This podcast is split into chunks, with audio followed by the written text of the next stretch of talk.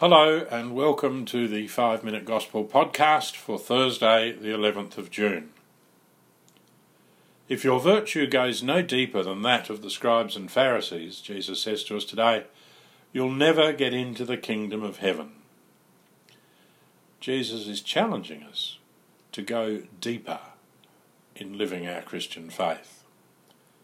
He then speaks about the commandment, you must not kill. He says, You've learnt how it was said to our ancestors, You must not kill, but I say this to you. To understand his teaching, we need to remember that the scribes and Pharisees had developed detailed lists of conditions for determining what was right or wrong. These included detailed conditions for deciding whether someone had sinned by murder.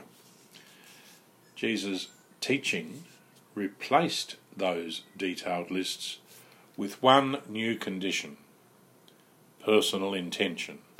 In other words, what is in a person's heart? What is in my heart?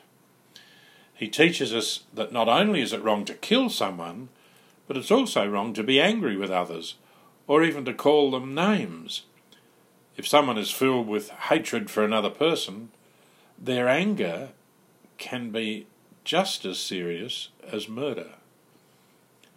Jesus wants us to go deeper than the scribes and Pharisees. He wants us to go deeper to see what is in our hearts. What do I intend? Most of us probably haven't thought about actually killing someone this week, or perhaps last week either. But Jesus' call to go deeper is far more challenging than that. For most people, it's easy to avoid committing murder. It's much harder, though, to have good attitudes to everyone, to love everyone, to forgive everyone, to do good things for them, and to be of service to them. And of course, we can hurt people and even kill people with our tongues in gossip, with our anger, with our attitudes. Sometimes what's in our hearts can be murderous. Sometimes our tongues can kill a person's reputation. The philosopher Nietzsche once quoted an old saying If looks could kill, he said, we would long ago have been done for. In the second part of today's Gospel, Jesus tells his disciples that they cannot go and offer sacrifice at the altar whilst they have issues with another person. Go and be reconciled first with your sister or brother, he says and then come back to present your offering. The challenge to go deeper comes in here too.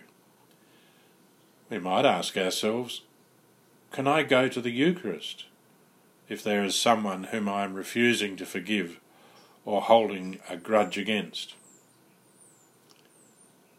Sometimes, of course, the other person won't allow us to reconcile or to make peace. The challenge, however, remains for us to change our own hearts and our own attitudes at the very least. And we need to be prepared to make peace even if the other person refuses to do so. A good piece of advice is to pray for the person with whom we have a problem. That may not change the situation, may not change the other person, but it can change our own heart. It can soften us toward the other person. Today and every day, Jesus speaks to us. We know that. But he speaks in a special way when we're tempted to gossip, to anger, to harsh judgment, or lack of forgiveness. If we listen, somewhere in the background, quietly, Jesus is saying to us, Go deeper, go deeper, go deeper. Let's pray today that Jesus' voice may touch our hearts. Let's allow Jesus to take us deeper and deeper and deeper into his way of life. God bless you all.